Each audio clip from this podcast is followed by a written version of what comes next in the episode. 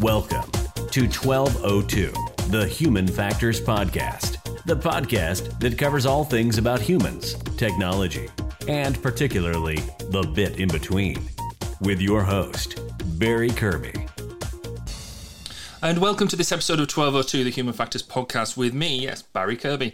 Um, I don't know about you at the moment, but as we go through COVID and the whole working from home and everything like that, I spend quite a lot of time feeling tired. And how to balance my day with the um, with, with with working and home life and everything. Every, nothing seems to have been got into its its its old routine. So one of the things I've been really interested in is is the the impact of fatigue in in projects in um, in using uh, and dealing with equipment. And so I'm really delighted to be able to be joined today by uh, Sarah Booth, who's going to talk to us today about uh, fatigue risk management. So welcome, Sarah. Hi, Barry. Thanks for having me. No problem. So as we as we said, we're going to be talking about fatigue risk management, and you are um, a senior manager within Baines Simmons looking at fatigue risk management. What does it actually mean? Oh, that's a good question. Uh, so, fatigue risk management as a whole is basically, as you just said, it is making sure that people aren't too tired to do the job that they need to do uh, safely. So, what we do um, as a group of consultants within Baines Simmons is we work with primarily safety critical organisations. So that might be airlines, it might be oil and gas, it might be road transport. Um, the list is pretty endless um, to help make sure that their people are sleeping at times of day they should be sleeping, awake at times of day they should be awake, and scheduled to really support that and the fact that they are well awake when they should be should be basically. Um, so, yeah, sounds simple, but there's a bit of work involved behind the scenes. I was going to say I, I, we need to dig into this quite a lot, I think. Um, but before mm. we get into that, let's learn a bit more about you. So, fatigue risk management is quite niche. How did you How did you get there? Oh yeah, so niche. Um, may or may not believe me, it's, it was an accident. So, oh, no, to be honest with you, did, with with human yeah. factors as a whole, I I absolutely believe you. We all seem to have fallen into these things by accident, one way or another. Yeah, you just come across them. So I did a uh, master's degree in space physiology and health. Um, oh, about 10 years ago now at King's College London. And one of the lectures, which I still remember, uh, that was done by Barbara Stone and Karen Robertson, who were both at QinetiQ at the time, was all about sleep and fatigue. And at the time, it was just one lecture of many. You get to the end of the year um, and do your exams, all that stuff. And then looking for a job, the job that um, I guess I'm still at the same place. Um, came up graduate entry level position, fatigue risk management, and I thought, oh, hang on a minute, that was mentioned six months ago in a lecture. Yeah. And yeah, one thing led to another gra- graduate entry level position, and eight years later, I'm now yeah senior manager um, of what was Clockwork Research. We're now Baines Simmons because we uh, were acquired by the group of companies uh, about four years ago now. Oh, fantastic! So really, you you, you really um, got something off hearing somebody talk passionately about what they do mm. on a day to day basis, and were just basically inspired. Yeah, basically, and I mean, it kind of makes sense looking back because I've always struggled with sleep and had insomnia and stuff. So the join joining up of hearing about it in a lecture and then the job being available, but also thinking, oh yeah, this will be as someone with insomnia. It's a great job for me there's so many people in, in sort of the, the entire human factors world who I think fall into this this type of thing. One of the best web designers I know is uh, is actually legally blind. Um, it's we, we, we seem to focus on maybe the um, the things that we want to fix as much as anything else.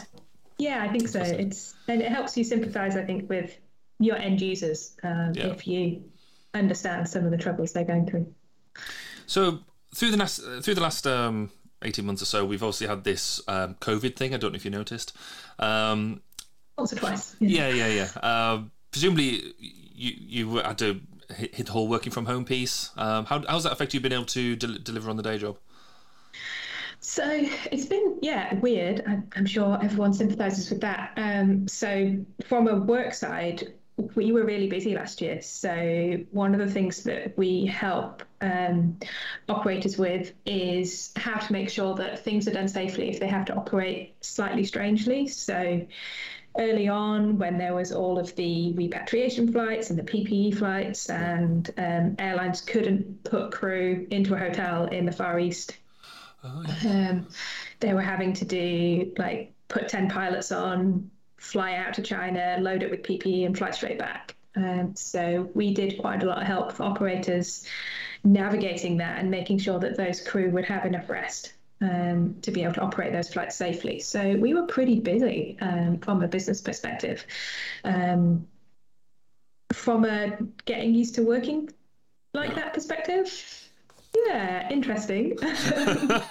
Once I got my routine sorted, yeah, everything was fine. I'm now I'm actually in the office today, which is very strange. It's the second time I've been here in 18 months. Wow. Okay. But um, yeah, so working from home now is just the complete normal. I've got all my setup and everything, but I'd say the first month getting into that new routine and working out what's work and what's not work and separating that time off from the day was yeah a challenge uh, yeah. a couple of minor meltdowns but yeah we're still here i think everyone went through the same thing um, and yeah great it, big experiment in everyone work from home it certainly has um, I guess pushed out, pushed up a, a, load of topics. Not only your, I guess your physical working environment, um, you know, simple things like desks, monitors. How do I get all of that, all of that gear? But also, being able to split out. I mean, I certainly know myself struggling the with the um, that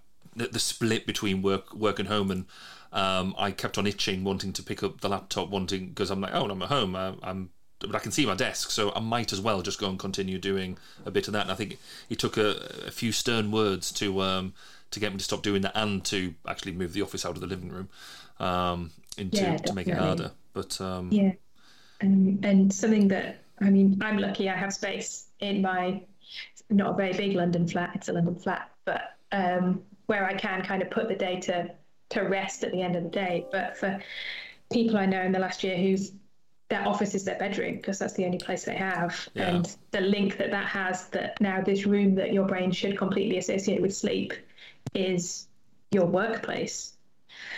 The amount of havoc that causes to people trying to get to sleep at night as well has been. Yes.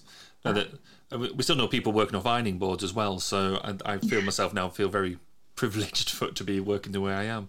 Mm. Um, so I think before we um, dive back into um, into the into the risk risk topic, we'll just take a, a quick break and then um, and then we'll come right back into it. You are listening to 1202, the Human Factors Podcast we wanted to take the opportunity to say thank you for your support. You can help further by rating us through your podcast provider, sharing us through social media, and telling your friends and colleagues. Let's work together in raising awareness of the value in putting users at the center of what we do. Cool. So, to talk more about risk management, then, um, as you alluded to um, at the beginning, you um, you yourself are a, bit of an insomniac, and I'm going through a thing at the moment where I'm kind of struggling to, um, or have been struggling to do the whole weight loss thing, and the um, my uh, my trainer basically turned around and said the, the first thing you need to do is get your sleep sorted out. You need to be able to sleep more, and you need to um, have better quality sleep, and. I've got to admit, I really struggled with that right at the beginning because, I mean, I've never slept for long. I've never slept, um, I would say, deeply in the grand scheme of things. Um, and but it's also something like you couldn't pick up a book and learn how to do it or or anything like that. So where do you start? How do you how do you even work out what it is you need to do? Yeah, so it's I know a lot of people do struggle with it. Some people who I'm terribly envious of uh, just go to bed, put their head on the pillow, and they're out like a light. They sleep through till whatever time they want to wake up in the morning, and they jump out of bed, energized, ready for the day. Um, so there's those people who, if you're one of them, great, but yeah. I don't entirely like you. that, that, that's that's my wife, and I'm, I'm extremely jealous of her. Yeah. yes so envious. Um, for everyone else, I think a lot of it comes back to the routines that we do, do during the day. So it's recommended that adults over the age of 25 to the age of about 64, 65, uh, we should be getting somewhere between seven and nine hours sleep. uh, which um, okay. some people manage, others not so much. Um, so the first thing is about making sure you've got the right amount of time available to sleep. For people who struggle, it can be basically going back to basics. Make sure that time is scheduled. It's important. Uh, just like a meeting is important, just like a workout is important, just like having time to eat a meal, spend time with your friends and family are important. Sleep shouldn't be constrained by all of those things. So we need to treat it just as kind of equally and importantly. So making sure we have that time, we can be in bed for long enough that we can get in a sleep. But we don't want to go too far and spend too much time in bed because lying in bed awake, waiting to fall asleep is a problem. It starts as associating being in bed with being kind of stressed about not falling asleep. So, for people who have insomnia, one of the frontline treatments is cognitive behavioral therapy for insomnia. And there's lots of different components to it. It's done by qualified practitioners. But one of the um, key things that they'll do quite early on is restrict how long you're in bed for to make sure that basically that entire time in bed is like the people I mentioned earlier on who sleep really well. You're in bed, you're asleep for 85, 90, 95% of the time that you're in bed. And then once you hit that, they'll let you be in bed a bit longer and then let you be in bed a bit longer until you reach the amount of time you need to be to get all the sleep you need. Okay. Um, so that's kind of the number one thing with um, getting enough sleep is making sure you're giving yourself the opportunity. And then we can think about the environment. So your bedroom should be dark, the darkest you can possibly make it. Um, blackout blinds, getting rid of any little electronic lights, um, yeah. all of those things. It should be quiet. Um, difficult. I live next door to a supermarket which has uh, a delivery every morning at 6 a.m. So you're getting up at 6 a.m. then? Completely control the environment, yeah. but I have earplugs, so we can get rid of the noise from that. Um, temperature wise, there's a lot that t- is talk, spoken about kind of room temperature, and it should be between this temperature and this temperature. Right. I can't remember what the numbers are, um, but it should be comfortable cool enough that you're not feeling too hot, but also not too cold that you're feeling cold. If you're someone who likes a big, thick duvet, you probably need the room a bit cooler than somebody who just likes a light blanket, all of those things. Okay, so, yeah. Temperature, and yet just comfortable. If you've got an uncomfy mattress, uncomfy pillows, you're not going to sleep well. Um, we spend, in theory, a third of our lives asleep. So we yeah. should be investing in things that make us feel comfortable when we're in bed. So uh, they're kind of the main things. Beyond that, what are we doing during the day? Are we getting outside light exercise? Um, will help set up our body clock. Exercise, people who have a regular routine of exercise tend to sleep better. Sleep is also good for sporting performance, so you get a two way flow there, which is um, beneficial on both sides. Um, are you drinking caffeine late in the day before you're trying to go to bed? Generally sticks around for five to six hours um, in your bloodstream. So can be that um, person who tells you you don't have to have caffeine after lunch. I'd recommend not doing it. Um, I don't drink coffee, so because I don't like it, not for any kind yeah, of yeah, yeah. other reasons. But yeah, I am that annoying person who says, mm, maybe go decaf. Fair enough. But, um, but, yeah, there are so many things we can do uh, to address sleep, but keeping it simple, thinking about the time, the environment, and the basic little things that you do during the day um, is usually where I would start for most people. So, if you've got if you're thinking about that basic routine then and and you get that in play you're obviously then looking at this from a from a business perspective. Um, like say we you talk about fatigue risk management. How do you do risk management around fatigue?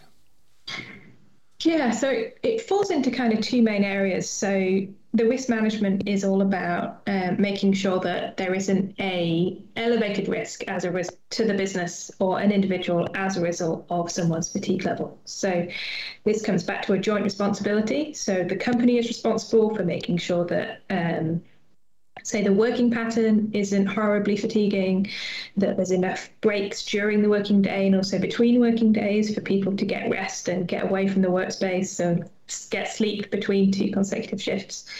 And then the individual is responsible for using that time appropriately, um, getting their rest, getting their sleep, and reporting if there is anything that is stopping them from getting their rest or that they think, hang on a minute, you're scheduling this. I, it's perfectly legal to schedule this, but actually, as a working pattern, that's not great in reality. So, the individual telling the company that so that the company can take a look and say, yeah, you know what, you're right. Um, maybe we do need to change how we schedule. Um, so, it kind of comes back to that. And then we'll work with organizations um, looking at working patterns, for example. Um, so think of a, a, large airline that we worked with a couple of years ago in uh, the US who do a lot of short kind of medium haul flying. So their longest yeah. flights would be four or five hours or so, but they had a lot that were 20, 30 minutes. Um, so everything in that range.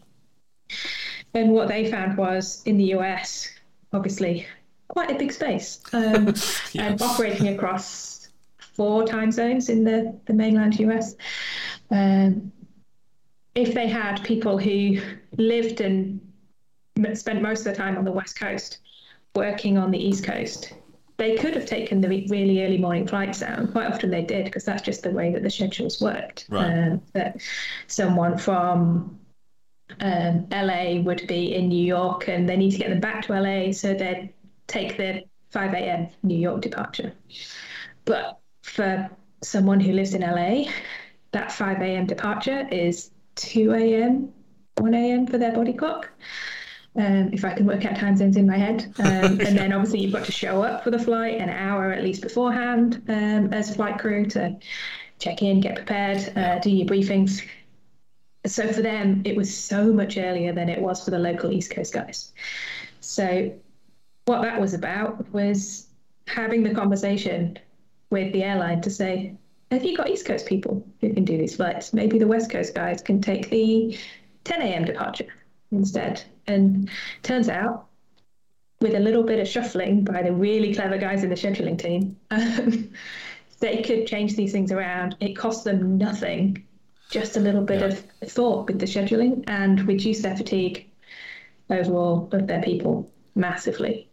So how does that work then? Because obviously, with a lot of organisations, um, uh, you have to you almost have that principle of um, you know almost a macho thing, isn't there? Saying yeah, I. I, I could do this, and um, uh, we I work a lot with the military, and you see you see this quite a lot of the the nothing is the ability to turn around and say, look, I think we could do this a, a better way is um, is not the same as um, basically being given the order and saying, yes, of course, I'll do that. Crack on.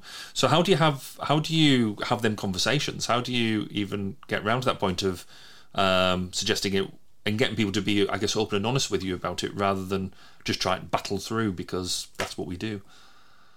Yeah, it's a tough one. I mean, the number of conversations. And i think the attitude is going away now a bit in the that whole sleep is for the weak you can sleep when you're dead all of those kind of comments that used to be around a lot more kind of 10 years or so ago. But it is still difficult because particularly in yeah as you say there's quite historically macho um, environments where it is potentially emitting a sign of weakness. Um, or thought of as that. But the way we try and have these conversations is around um, actually, it is really difficult to make these calls sometimes because yeah. it might be that you are putting in a report um, or answering a survey question to say, yeah, this this particular flight or this particular duty or this particular working pattern is hard for me from a fatigue perspective. That's a bit easier, but the really difficult calls are the I am a pilot. I've got a plane full of people behind me, and actually, I'm not safe to take this flight. Yeah. I'm going to have to say, sorry, we're going to need to find a new crew member. And making that call, that is really hard to do. Yeah, yeah. And that's what it is at the end of the day. It's not, oh, I'm a bit tired. It's, I am not safe to do this. I am not putting these people at risk.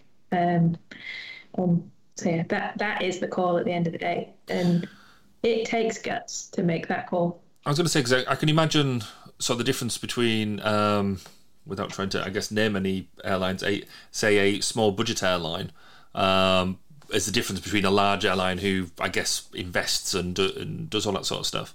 Um, you've got to you've got to have a really good understanding or real confidence in your organisation that you can make that call, um, and that's going to be quite difficult. Which I guess leads you into that thing of who who who whose responsibility is it to manage your own fatigue because um, if I'm tired, you know, if you turn around to me and say, right, I, you need to go sleeping now um, in order to be up by then, I know I'm just going to lie there and go, well, i have got to be up in three hours, two hours, one hour, and that type of thing. So, whose yeah. responsibility is it?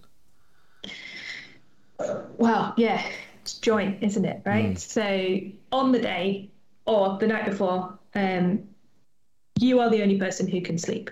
Um, no one can make you sleep but also if you're working a pattern where you have to be up and around at five in the morning uh, for those early flights, then we know scientifically, biologically, that it is really difficult for people to fall asleep at eight, nine in the evening because we have a little peak in alertness um, due to our body clock in the it's usually about two, two and a half hours before a normal bedtime. Okay. So trying to go to sleep a couple of hours earlier than we normally do is really hard, especially on that first day. So you won't be getting as much sleep on that night. Most people manage to get enough um, to get them through the day, and then maybe you're working another duty the next day. So you're a bit tireder. That can help you to fall asleep a little bit earlier than you normally would on the second night.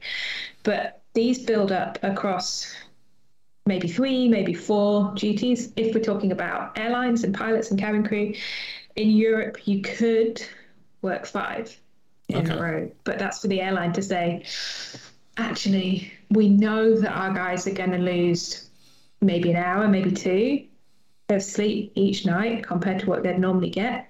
Are we okay with them working five? Yeah. Maybe we'll do three, maybe we'll do four, because actually, by the fifth day, we don't want to carry that risk. So it comes in kind of both sides. Obviously, you as the individual need to do what you can to get sleep. I mean, if people are out clubbing till three and then they're meant to be at work at five, uh, not a great thing. But if you get to work and realize you haven't had enough sleep to support the day, then that really difficult decision of holding your hand up to say, I'm sorry, guys, from a like, I'm not safe, I'm not fit to fly today. Um, and the company should take that as great, thank you very much. You've made a safety related decision. Um, you yeah. go home, get your rest. Ideally, we'll call you a taxi because if someone's not safe to fly, they're definitely not safe to drive a car.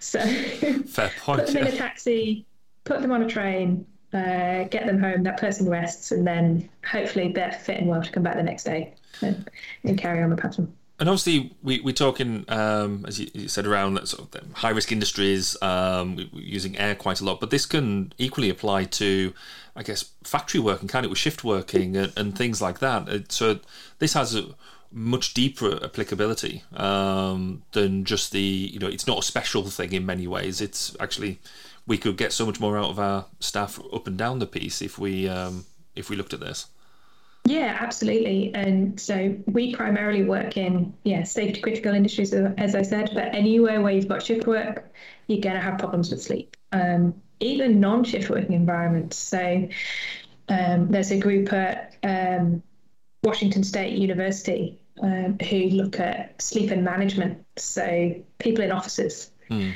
And the lack of sleep and the amount of evidence they have on things like the ethics and the decision making that managers make when they haven't slept enough and the link between short sleep and they call it cyber loafing. So the days when you should be working on your computer, but instead you're just reading the news or going on whatever other fun websites people go on. I, I can't relate to that whatsoever. yeah. So you're in the workplace, you're technically present, yeah. but you're not doing anything. Yeah. Um, and all of this kind of comes back to sleep loss. So for any industry, uh, any employer, any business, it's really relevant. Yeah, um, yeah. sure people have, have had enough sleep and supporting them to do so. So how do we then so if, if you're you're an organization then you've you've determined that you've got to um, you've got to understand fatigue, high risk industry. Um, what tools and techniques can you use? What should what should you be doing as I guess best practice to um, um, to, to help your employees manage their sleep better? Yeah, so I think the first step is you've already identified that yeah they, they know that they need to do something that's step one um, we know that prescriptive hours of work rules so whether that is flight time limits for flight crew whether that's the european working time directive for everyone else um, hours of work for train crew drivers all of those things um, they're not particularly effective at controlling fatigue unfortunately but it makes sense. It, those rules say European Working Time Directive says you have to have 11 hours free of work between one working period and the next. Mm-hmm. If that 11 hours is between seven in the evening and six in the morning, it's, it's a pretty good time to sleep. But yeah. by the time someone's driven home, spent some time with their family, had something to eat in the morning, got up, had a shower, driven back to work, then you're really cutting in if someone needs eight hours of sleep. Yeah, Most yeah, people yeah. somewhere between seven and nine, but the middle of that is eight. So there's not much time left. If that time is between seven in the morning and six in the evening, yeah, body clock says you're not going to get much sleep. So we need to go beyond these prescriptive hours of work rules to think about actually scientifically when are people going to get enough sleep? How can we support that sleep? and make sure that people people are doing that. So to do that, we need data. Um, and that's the big thing that drives a fatigue risk management system or fatigue risk management approach is having the data to understand when our people are sleeping, when they're not sleeping, when they're having difficulties, where are the hotspots in our working pattern where we'd expect fatigue to be elevated. Why is fatigue elevated? Is it because it's just it's three in the morning. Yeah. Right. Yeah. Okay. Fatigue's always going to be bad at three in the morning. but three in the morning on the first night shift versus the second night shift versus the third night shift and so on, yeah. they're not all going to look the same. So it's working out the differences. What are people doing at these times? Is it three in the morning doing a monitoring task? Okay, do we need to put in something to help them with that? Because we know that people aren't very good at monitoring when they're fatigued. Yeah, um, yeah. I think Chernobyl and Three Mile Island, so two um, nuclear incidents, to put them mildly. They both happened at three, four, five, six in the morning. Yes. Long night shifts. Um, obviously, there's other factors. There always is with fatigue-related accidents. Um, usually, it's like the straw that breaks the camel's back. Yeah, so yeah. you've got design faults, you've got other things going on, you've got communication breakdown.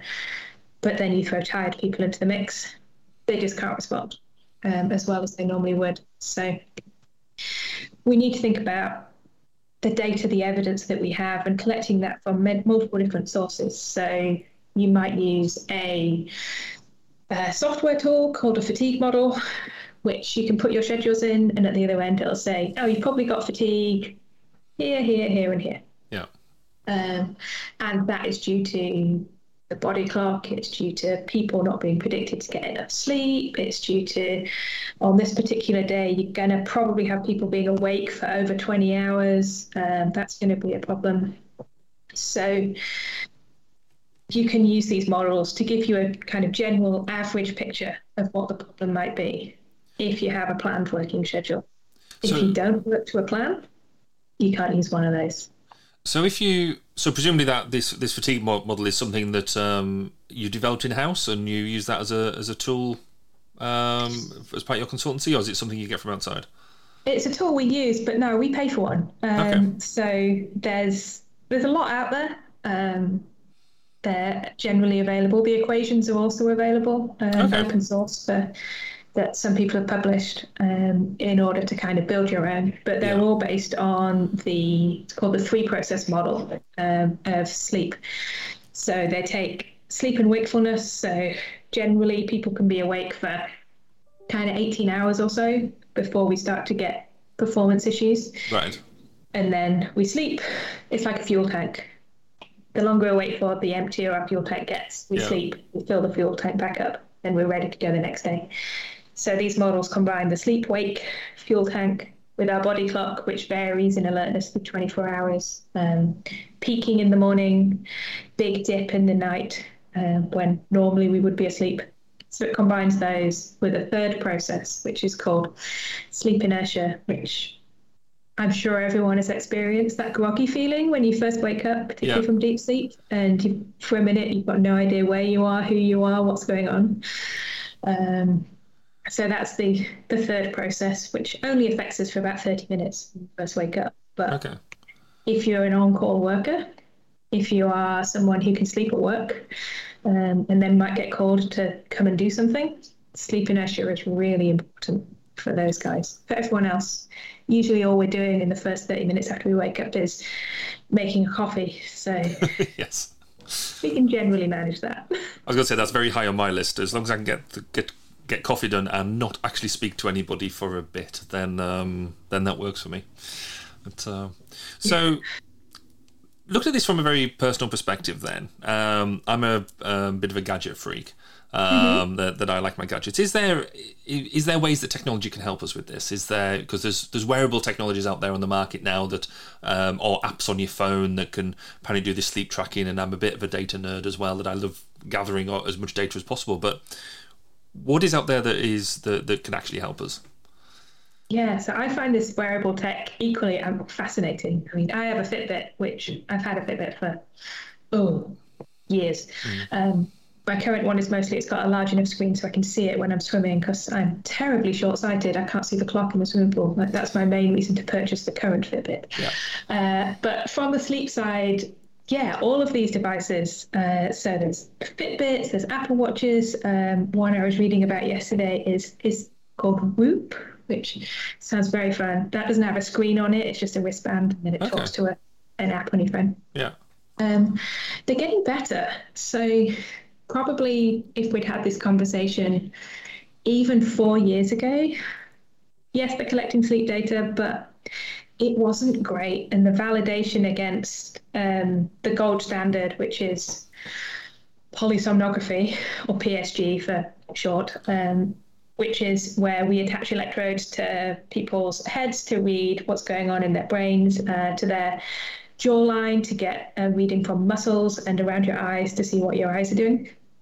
Um, That's going to look pretty. That is the gold standard. Yeah. yeah. It's not very comfortable to wear if you're being studied, but we can pretty much 100% definitely say this person is asleep when they're really asleep, this person is awake when they're really awake, and what stage of sleep they're in, whether that's the deep sleep, whether that's light sleep, or whether it's REM sleep. So when most people do their dreaming, yeah. um, we can tell that from electroding everyone up.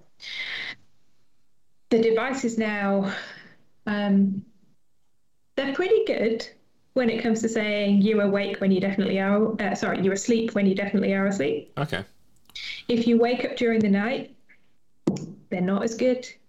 Just because they're mostly based off movement, some of them use your heart rate as well. So if okay, you wake yeah. up in the night and you don't move, how is your watch going to know? Or the thing that's under your mattress, or the phone that you put under your pillow, or the, I think Google are about to release a thing that sits on the side of your bed and looks at you with radar or something. Whoa, uh, that's just I haven't looked into that too much just because I find it slightly creepy. but yeah, if you don't move, none of those things are going to really work out if you're awake or asleep or not.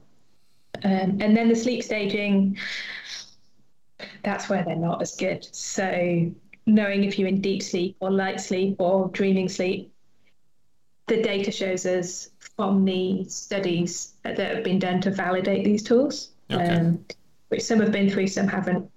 They're not quite there yet uh, compared to what we'd do properly with the PSG yeah. um, and wiring people up. But I think eventually they might get there.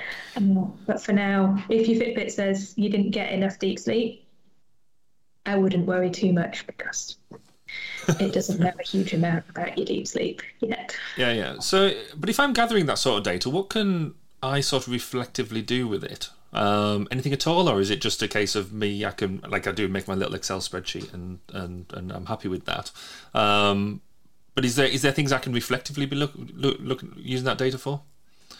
I think one of the most useful things that we can all do with these devices is to think about um, what time we're going to bed and what time we're waking up. So one of the number one things that can help you get good sleep is to go to bed at the same time within kind of 30 minutes every single day and get up within 30 minutes the same time okay. every single day. So work day, non-working day, holiday, whatever.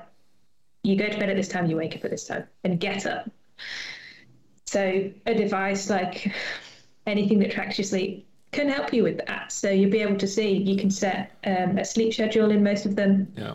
And it'll say, yeah, you're in bed on schedule. Oh, you're out a bit late last night, or you had a big line, or whatever. So you can see through time how well you keep your pattern um, of sleep. So I think that can be really good. Um, it also helps people get a little, little bit more awareness of maybe you've got quite a short sleep.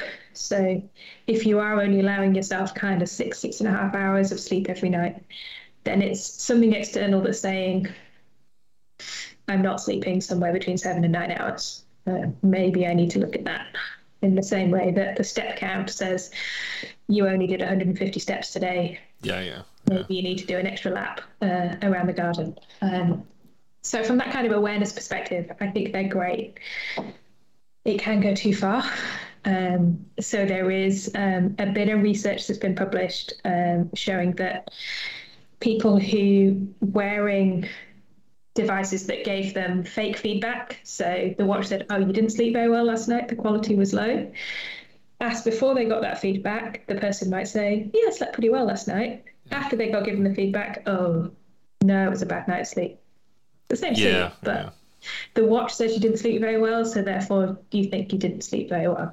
Um, so that can be a problem yeah. that we start to, just like with, I mean, so many areas, we start to trust the tech over how we actually feel. Um, the other one is if people get too focused on their sleep and too focused on chasing the numbers. Um, so my Fitbit says I should get more than 90%, whatever their sleep score is. Um, and I should be sleeping eight hours a night because people should sleep for eight hours a night, all of those things. And we get really het up on that. We can start to put pressure on our sleep, and that's the worst thing we can do. Kind of to be anxious about getting yeah, to sleep yeah. or trying to force sleep. Um, I mean, we've all been there. You've got an early morning flight the next day, or you need to get up, or you absolutely can't sleep through your alarm. Whatever it is, that's when sleep goes away. So there's a, oh, I can't remember his name, but there's a, um, a psychologist from the early 1900s who said that um, sleep is like a dove. Like it will basically sit there so long as you don't try and grab it. That's what it is. Like yeah. you just let it come, you'll sleep fine. If you try and force it, sleep is much further away. And yeah, it's the problem. I mean, anyone who struggled to get to sleep will have been there. The best thing we can do is just like, okay, I'm not falling asleep. Get up, go to a different room, fold some socks, do something really boring. Don't watch TV, ideally. Um, feel tired, go back to bed. So, is there a risk here with the technology then of?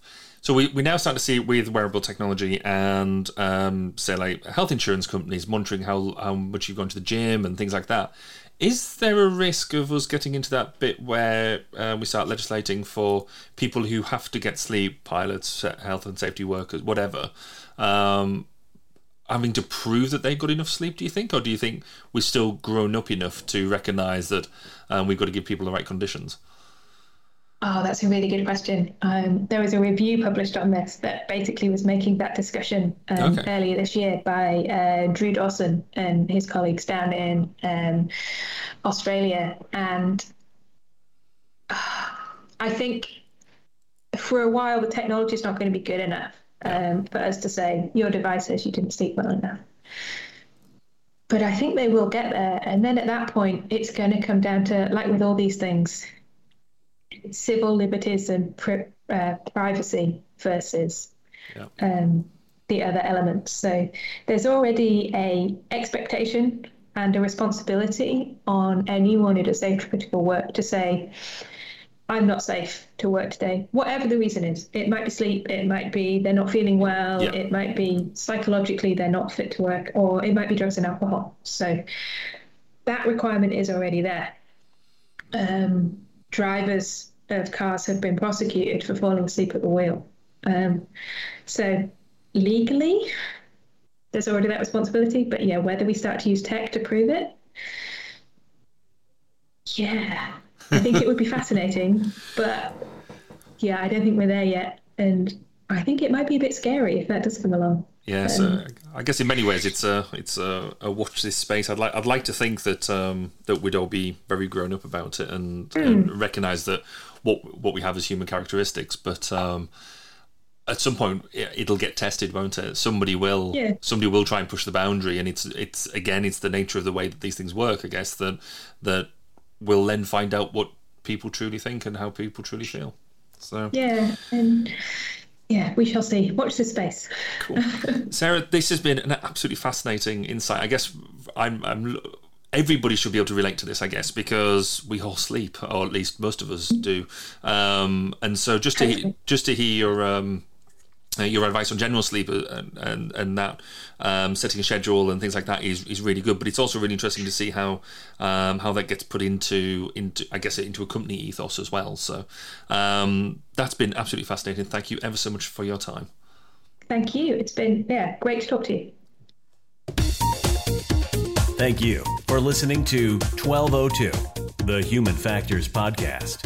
Please do get in touch with your thoughts, questions, and comments.